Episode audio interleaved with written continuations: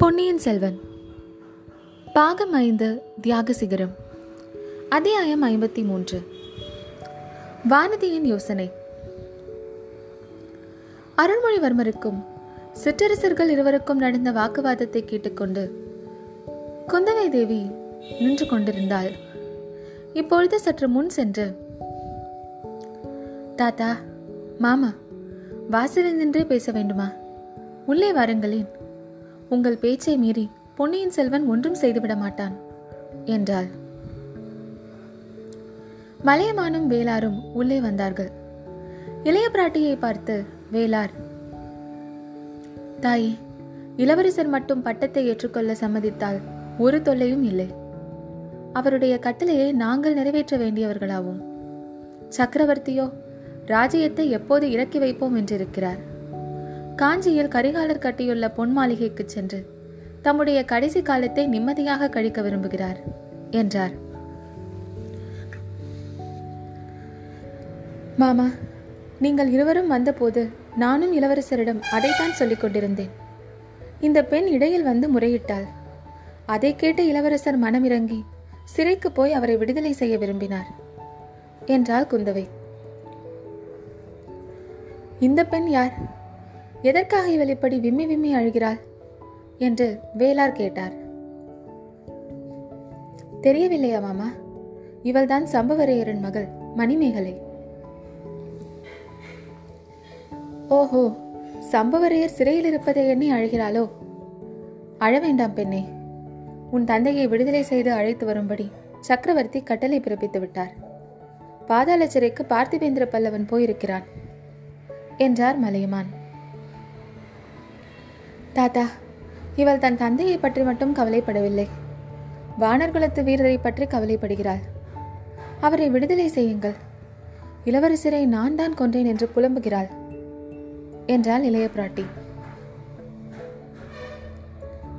ஓஹோ அப்படி இவள் சொல்வதாக இருந்தால் இவளையும் வேண்டுமானால் பாதாள சிறையில் கொண்டு போய் அடைத்து விடுவோம். வல்லத்திலவரசனை விடுவிக்க முடியாது என்றார் பெரிய வேளார் மணிமேகலை விம்மிக் கொண்டே குந்தவையை பார்த்து அதுதான் நான் கூறுவதும் இளவரசி. என்னையும் அவர் இருக்கும் இடத்தில் கொண்டு போய் அடைக்க சொல்லுங்கள் என்றாள். சேனாதிபதி வேளார் தமது நெற்றியை விரலால் தொட்டு சுட்டிக்காட்டி மெல்லிய குரலில் இந்த பெண்ணுக்கு சித்தம் பேதலித்து விட்டதாக காண்கிறது என்று கூறினார். இதுவரை சும்மா இருந்த வானதி இப்பொழுது பேச்சில் குறுக்கிட்டு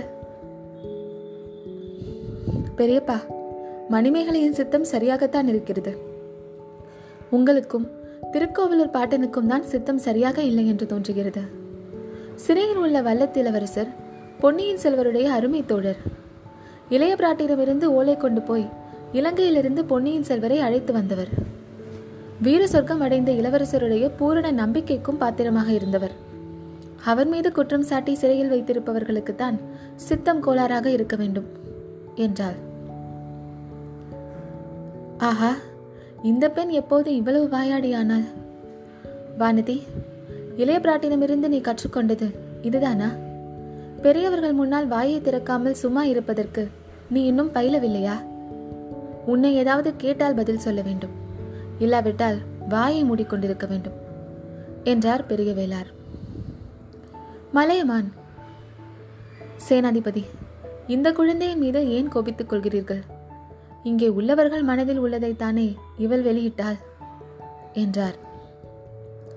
குந்தவை ஆமாமா வானதியை நீங்களும் நானும் இனி விரட்ட நினைப்பது உசிதமாக இருக்காது. நாளைக்கு அவள் சோழ சாம்ராஜ்யத்தின் சக்கரவர்த்தினியாகி சிம்மாசனத்தில் அமர்வாள். அப்போது அவளுடைய கட்டளையை தாங்களும் நானும் நிறைவேற்ற வேண்டியதாகும் என்றாள். அருள்மொழி மட்டும் இதற்கு இசைந்தால் ஒரு தொல்லையும் இல்லையே.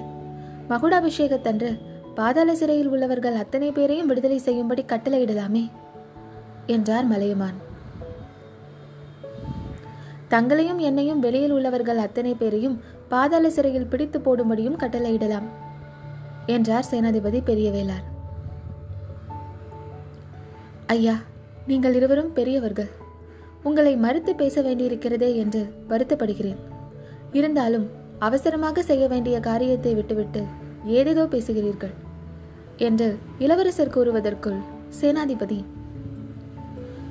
இளவரசி சோழ நாட்டின் பட்டத்துரிமையை நிர்ணயித்து குழப்பம் நேரிடாமல் தடுப்பது மிகவும் அவசரமான காரியம் அல்லவா என்றார். சக்கரவர்த்தி ஒருவர் இருக்கிறார் என்பதையே மறந்துவிட்டு போகிறீர்கள் என்றார் அருள்மொழி. நாங்கள் மறக்கவில்லை இளவரசே. சற்று முன் சக்கரவர்த்தியை பார்த்துவிட்டுத்தான் திரும்பியிருக்கிறோம். அவர்தான் ராஜ்ய பிரச்சனையை தீர்த்து வைத்து காஞ்சியில் கரிகாலர் கட்டிய பொன் மாளிகையில் போய் வசிக்க பிரியப்படுகிறார். தாத்தா மாமா இதோ நானே சக்கரவர்த்தியிடம் போகிறேன். வந்தியத்தேவரின் விடுதலைக்கு கட்டளை வாங்கி கொண்டு வருகிறேன். பிறகு நீங்கள் ஆட்சேபிக்க மாட்டீர்கள் அல்லவா இளவரசே சக்கரவர்த்தியிடம் தாங்கள் வந்தியத்தேவனை பற்றி பிரஸ்தாபிப்பதே உசிதமல்ல.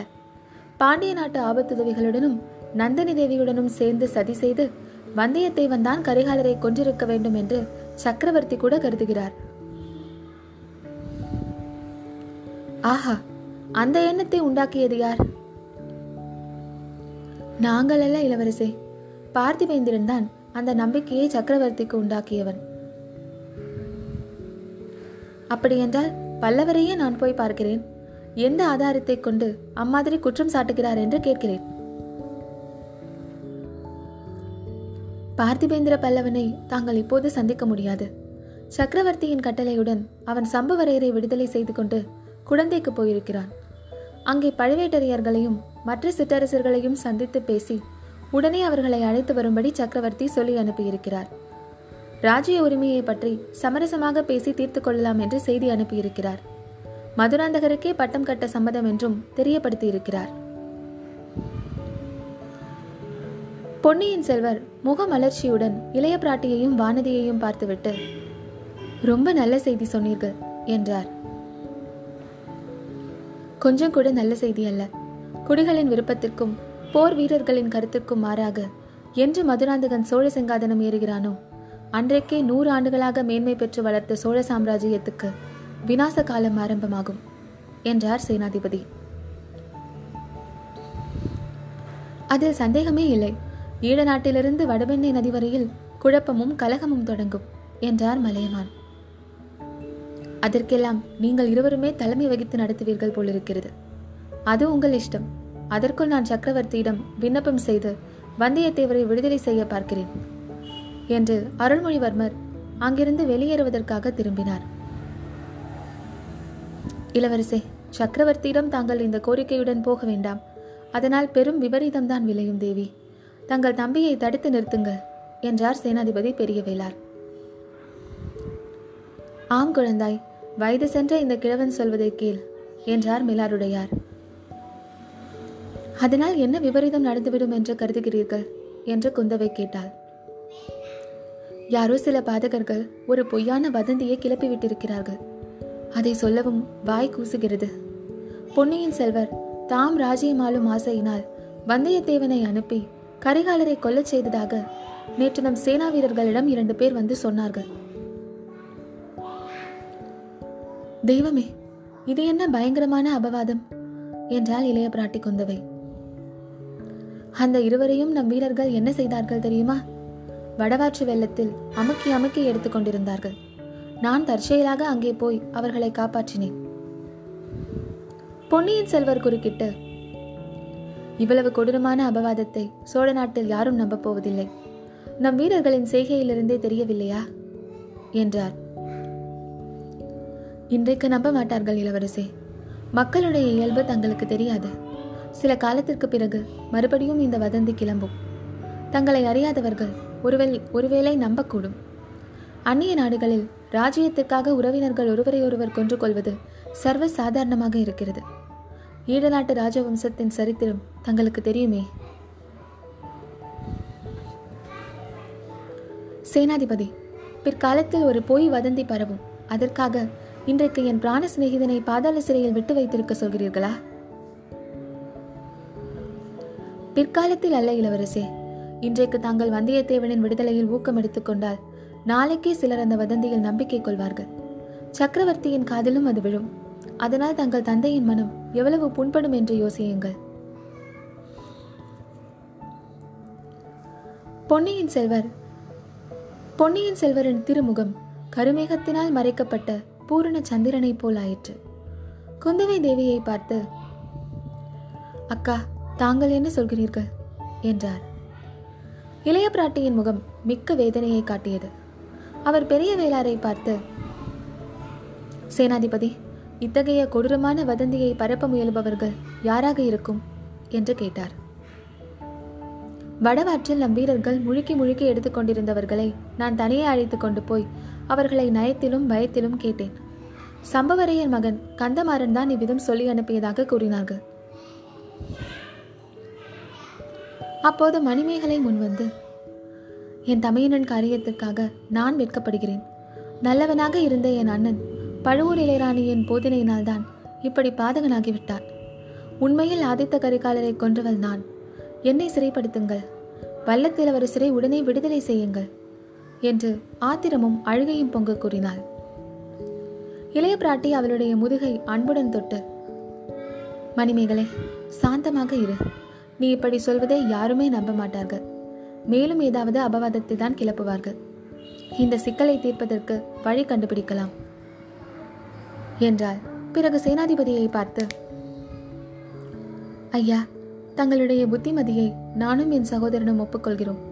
இப்போது வல்லத்திலவரசரை விடுதலை செய்ய முயல்வதால் வீண் வதந்திகள் ஏற்பட இடம் உண்டு. அது உண்மைதான். உண்மையான குற்றவாளியை முதலில் கண்டுபிடிக்க வேண்டும். இதை குறித்து முதன் மந்திரி அனிருத்தரிடம் நான் கலந்து ஆலோசிக்கிறேன். அவருடைய சீரன் ஆழ்வார்க்கடியான் பாண்டிய நாட்டு ஆபத்துதவிகளை தேடி போயிருக்கிறான். அவன் ஏதாவது தகவல் கொண்டு வருவான். பெரிய பழுவேட்டரையரும் பழுவூர் இளையராணியும் என்ன ஆனார்கள் என்று தெரியவில்லை. அவர்கள் கண்டுபிடிக்கப்பட்டாலும் உண்மை வெளியாகலாம். அதற்கிடையில் நான் இந்த பெண்ணிடம் கடம்பூரில் நடந்ததையெல்லாம் கேட்டு தெரிந்து கொள்கிறேன். அதுவரையில் பாதாள சிறையில் வல்லத்திலவரசர் சௌகரியமாக இருப்பதற்கு வேண்டிய ஏற்பாடுகளை செய்யுங்கள். அவர் இந்த பயங்கரமான கொலை குற்றத்தை செய்யவில்லை. அது மட்டும் நிச்சயம் என்றாள். இச்சமயத்தில் எனக்கு ஒரு யோசனை தோன்றுகிறது அக்கா என்றாள் கொடும்பாலூர் இளவரசி. சொல் வானதி என்றாள் குந்தவை. முன்னொரு தடவை நாம் இருவரும் பாதாள சிறைக்கு போய்விட்டு வந்தோமே நினைவிருக்கிறதா? அதே போல நாம் எல்லோருமாக இன்றைக்கு போய் பார்த்துவிட்டு வருவோம். கடம்பூர் இளவரசியையும் அழைத்துச் செல்வோம். என்றாள் வானதி. குந்தவை பெரிய வேளாரை பார்த்து சேனாதிபதி தங்கள் குமாரியின் யோசனையை பற்றி என்ன சொல்கிறீர்கள்? என்று கேட்டாள். என் குமாரியும் புத்திசாலித்தனமாக பேசக்கூடும் என்று தெரிகிறது. கரிகாலர் இறந்த அன்றிரவு அதே இடத்தில் அவருடன் இருந்தவன் வல்லத்திலவரசன் அவனிடம் விசாரித்தாலும் உண்மை புலப்படலாம் என்றார் சேனாதிபதி பெரிய வேளார். உடனேயே எல்லோரும் பாதாள சிறைக்கு சென்றார்கள். சின்ன பழுவேட்டரையர் கோட்டையை விட்டு போவதற்கு முன்னாலேயே தங்க நாணயங்கள் அச்சிடும் வேலையை நிறுத்திவிட்டார் அதனால் நாணய தொழிற்சாலை வெறுமையாக இருந்தது. காவல்காரர்களும் சிலர்தான் இருந்தார்கள். புலிகள் அடைத்து வைக்கப்பட்டிருந்த இடத்தை தாண்டி சுரங்க வழியில் பிரவேசித்துச் சென்று வல்லத்திலவரசன் வந்தியத்தேவன் அடைக்கப்பட்டிருந்த அறையை அடைந்தார்கள். ஆனால் அங்கே வந்தியத்தேவனை அவர்கள் காணவில்லை. அவனுடைய அறையில் சுவரில் மாட்டியிருந்த வளையங்களில் சங்கிலியால் பிணைக்கப்பட்டிருந்த வைத்தியர் மகன் பினாகபாணியை கண்டார்கள். அவன் இவர்களை கண்டதும் ஐயோ ஐயோ என்னை விடுதலை செய்யுங்கள் விடுதலை செய்யுங்கள் என்று பரிதாபமாக அலறினான்.